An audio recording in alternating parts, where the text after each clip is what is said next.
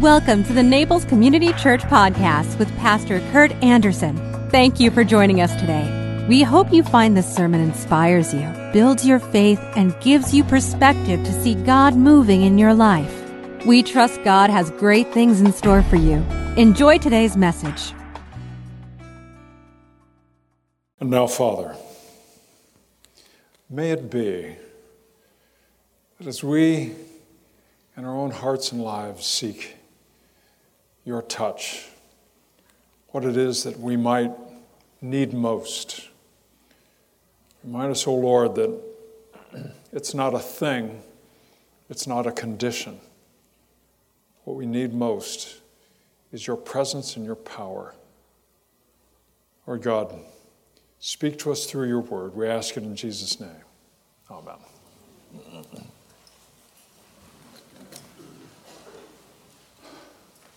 So, Jesus has started his ministry. He's working his way around Galilee, and he has been healing people, and the word is out.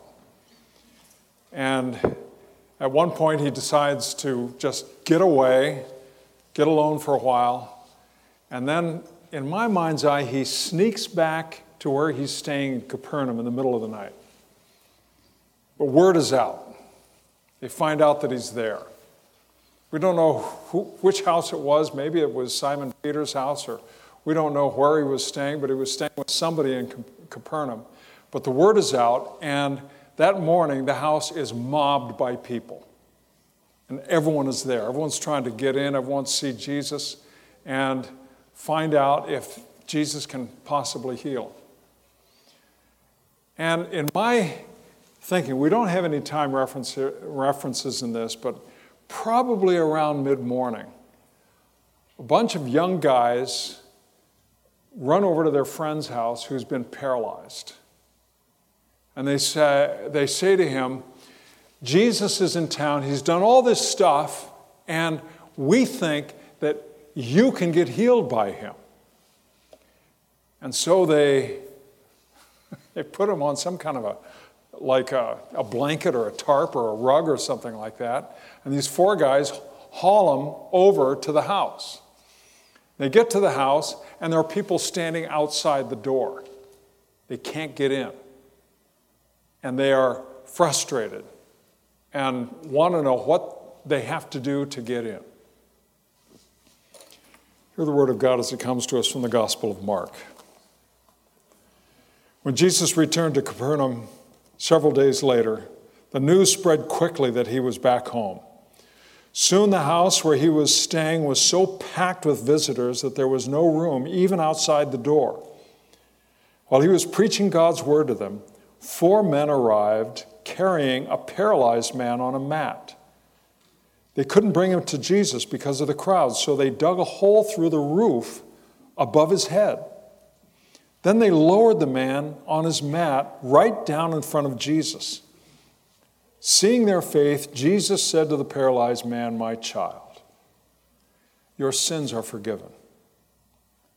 Some of the teachers of religious law who were sitting there thought by themselves, What is he saying? This is blasphemy. Only God can forgive sins.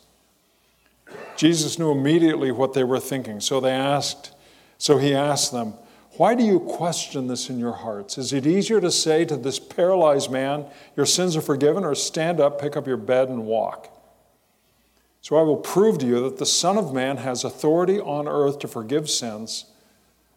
Then, the man, then Jesus turned to the paralyzed man and said, Stand up, pick up your mat, and go home. And the man jumped up, grabbed his mat, and walked out through the stunned onlookers. They were all amazed and praised God, exclaiming, We have never seen anything like this before. I wonder if one of the guys of those four said, Dudes, let's take him up on the roof. Let's take him, let's dig away the roof and drop him down through the, through the roof.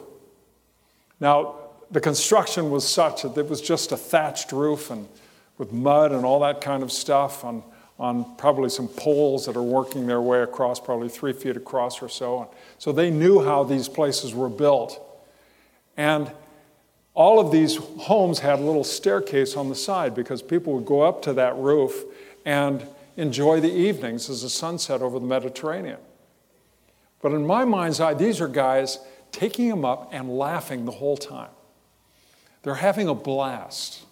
Oftentimes, our text doesn't really capture some of the, the humor that is contained within these stories. But they get him up there and they start digging, and Jesus is down below and speaking to the people and hears it over his head. And then chunks of dirt start falling down on him. And people wonder what's going on. Then light appears. And then the, these guys are reaching down, letting his, their friend down through the hole in the roof. And it reminds me of what you do. So this morning I'm standing out on the curb, and here's Lorene Cagle bringing Gordon and Sonia to church, helping each other.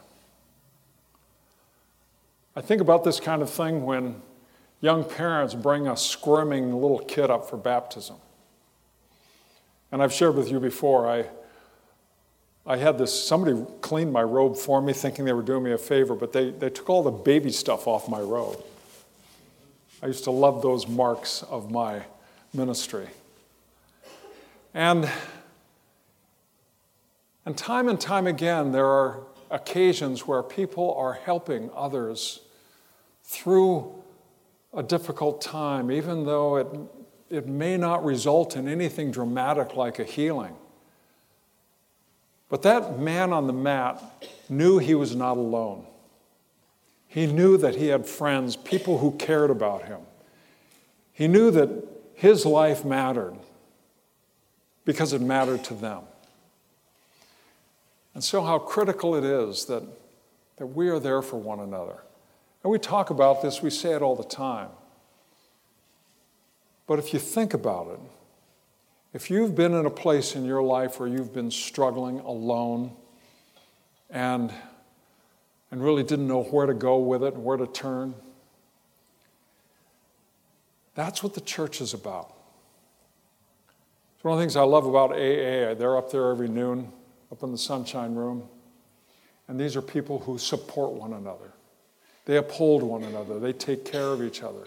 They're watching out for each other because those people know they need each other. We know at times that we need each other.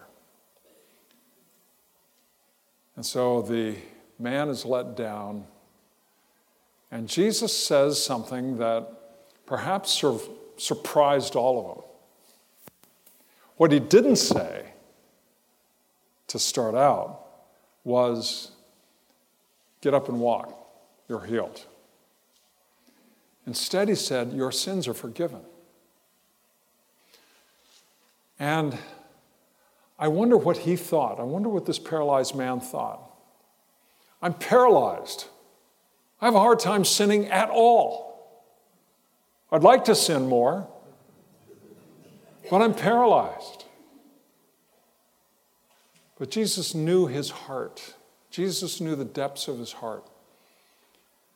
And if we are self reflective at all, we come to the point where we realize that the deepest need we have is to be forgiven, to let that stuff go, to keep it from eating at us, because some things will eat at us our entire life. And to know that we're forgiven, to know that we're free, to know that that which is on us has been dumped off of us taken on Christ, taken onto Christ on the cross, and killed with him. That's not just church talk, that's a reality. But here's what happened. When he said, Your sins are forgiven, there were religious people there. There were those who were watching and waiting for Jesus to trip up because they'd heard all these things about Jesus, as everyone else had. But the religious authorities, the elites, Well, they weren't so sure about this. And so when Jesus said to this man, Your sins are forgiven, they jumped. No one can say that except God. Nobody can forgive sins except God.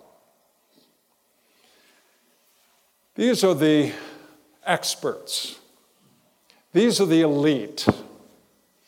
These are the ones who are in control, or at least trying to maintain control of their communities. It's what C.S. Lewis calls the conditioners. They're constantly working to make sure everything is to be the way they want it to be. And those who are exercising this control, these elites,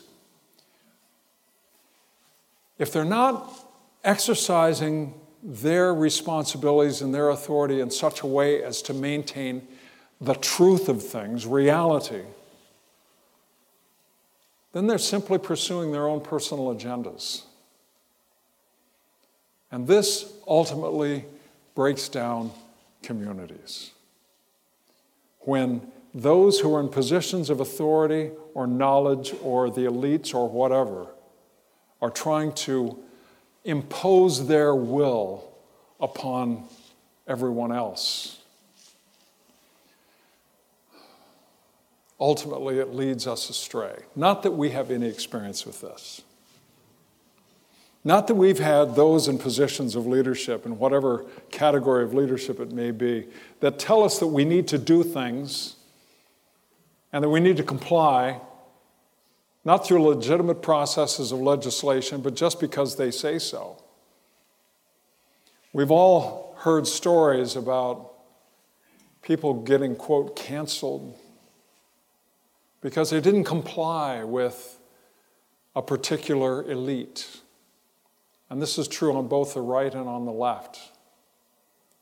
But the reality is, if those elites are working to maintain the truth and move people toward the the reality of life and the truth of life, the deep truths of life, then that's fine. That's what we all want.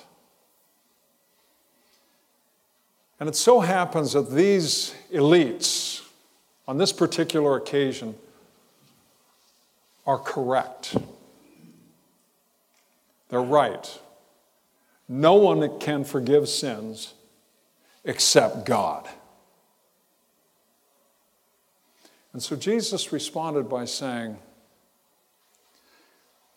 Just so you know that I have the authority to do this, just so you know that the Son of Man has this authority, he then turns to the man who's paralyzed and says, Get up, pick up your mat, go home.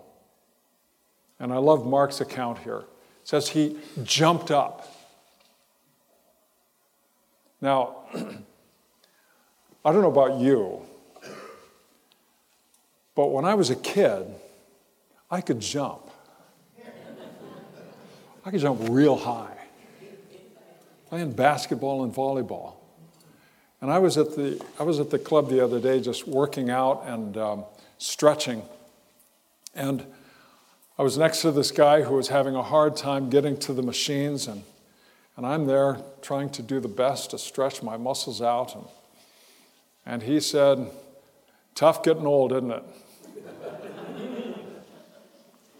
and I said, Yes, it is. But the reality is, this man who is paralyzed, whose muscles had atrophied, whose muscles were virtually nothing, had his muscles restored, and not just muscular strength, but also that, that flexible elasticity that allowed him to jump up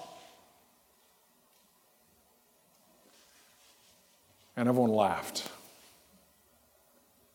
Everyone thought this was wonderful. Everyone thought it was one of the best things they'd ever seen. And he was healed. And so the, the conditioners, the elites, the religious authorities spoke a truth that they didn't realize they were speaking. Jesus in the Gospel of Matthew says, why do you have this evil in your hearts? They were trying to get him. But in their efforts to get him, truth came out over against their intentions. And it's true. Only God can forgive us of our sins. And I, I, I could so go on and on and on. But the reality is, if we, if we have no God in our lives, or if the God that we have in our lives is a false God, the God that we have in our lives is the, is the God of, of mutual consensus, the God that we have in our lives is somehow a God that simply requires our, our obedience,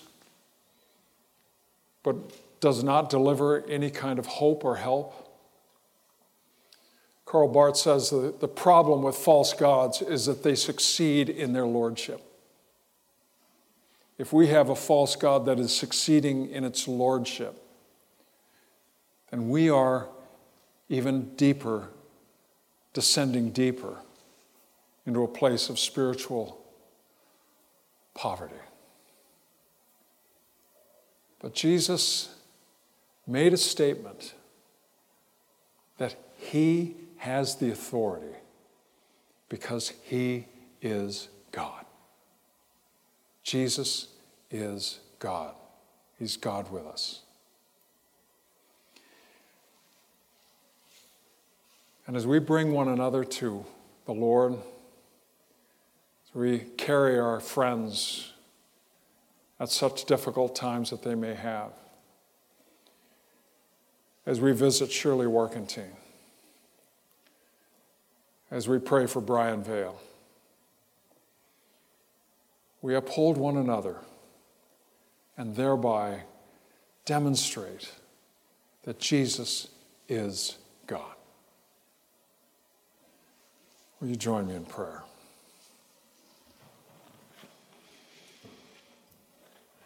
And Lord, they didn't get it.